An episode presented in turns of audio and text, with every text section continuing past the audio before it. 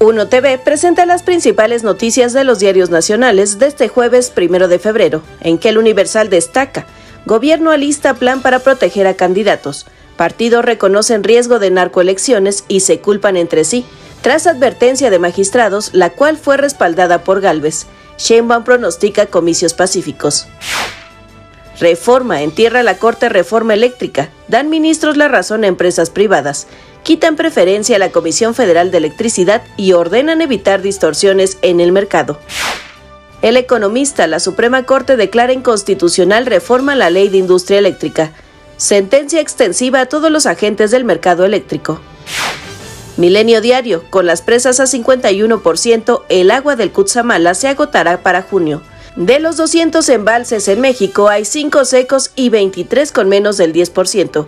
Productores de Hidalgo denuncian a Time Ceramic por explotación ilegal, pero la firma china niega todo. Excelsior protegerán a candidatos a 629 cargos.